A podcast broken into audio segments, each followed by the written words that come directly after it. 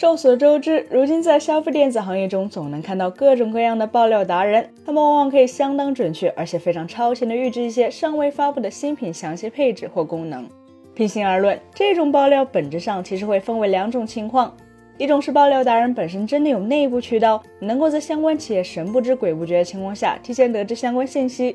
而另一种情况，也就是所谓的爆料，只不过是相应新品预热的一部分，是相关厂商故意透露信息给相关人员，以达到吸引外界关注的目的。不过日前，在我们三生活看到一位名为 RG Cloud S 的爆料者所透露的信息时，实在是非常诧异他的本事，甚至可以说想不通到底是怎么拿到这些产品信息的。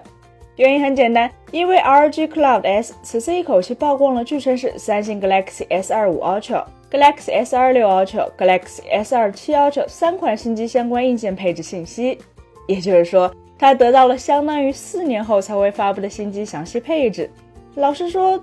这怎么看都有点不太靠谱。因为照说，以智能手机这类产品的研发周期来说，不太可能2023年就完成了对2027年要发布机型的定型。但是如果假设这位爆料者不是在靠幻想进行曝光，而是多少基于那么一点可靠的相关技术和部件的信息进行推理，那么从此次的所谓爆料中，其实又确实能够看出一些很有意思的，或许代表了行业未来发展方向的技术细节。根据 RG Cloud S 的爆料，三星明年的旗舰机型会继续沿用两亿像素的 HP 三主摄 CMOS，二零二五年和二零二六年会换用新的 HP 五二点零八亿像素 CMOS，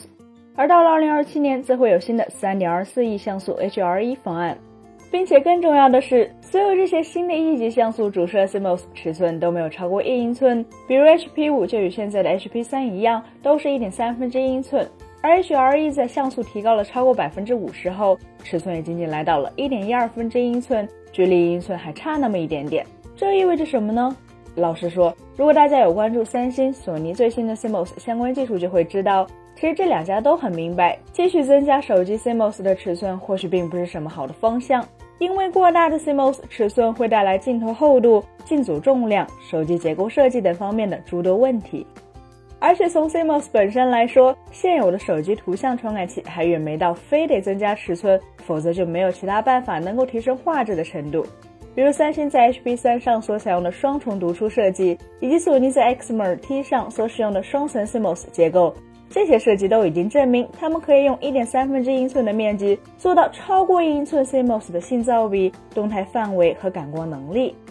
换句话说，现有的一英寸 CMOS 反倒成为了技术带次落后，所以才不得不用面积换取性能的妥协产物。除了主摄 CMOS 的面积问题外，在 Galaxy S27 Ultra 的爆料信息中，还有一个值得关注的点，那就是它取消了超广角镜头，但同时采用了一个名为超透镜的组件。何谓超透镜？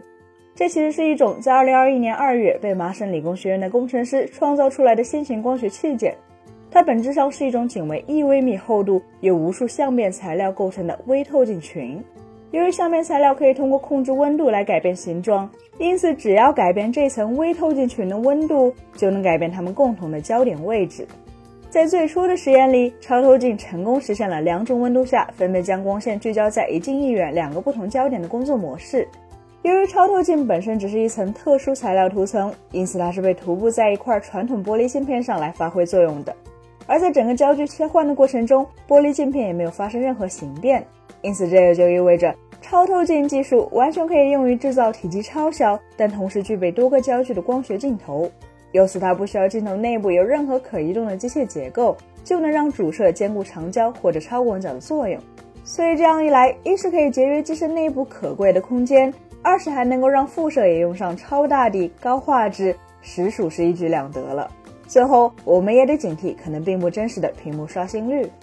说完了这次爆料信息中所可能包含的可能有价值的技术革新外，我们也得给大家提个醒儿，那就是关于未来手机高刷屏的一点小问题。在 Galaxy S26 Ultra、Galaxy S27 Ultra 的爆料中，RG Cloud S 均提到了他们将会采用180赫兹刷新率的屏幕，但这个180赫兹刷新率有可能并非屏幕真正的原生全屏效果，而是通过120赫兹的全屏刷新，再加上60赫兹的红色像素闪烁来达到视觉上看起来的180赫兹而已。实际上，类似的通过子像素闪烁来增加刷新率的技术，在电视领域早已出现多年。比如很多年前索尼的一些高端液晶电视，就可以通过像素闪烁加插帧的方式，强行在一百二十赫兹的屏幕上模拟出四百八十赫兹甚至九百六十赫兹的高刷流畅画面。站在用户的角度上来说，由于人眼具有视觉暂留效应，因此这种靠软件或是部分像素闪烁模拟出的额外刷新率，看起来的确会比原本的一百二十赫兹要更流畅一点。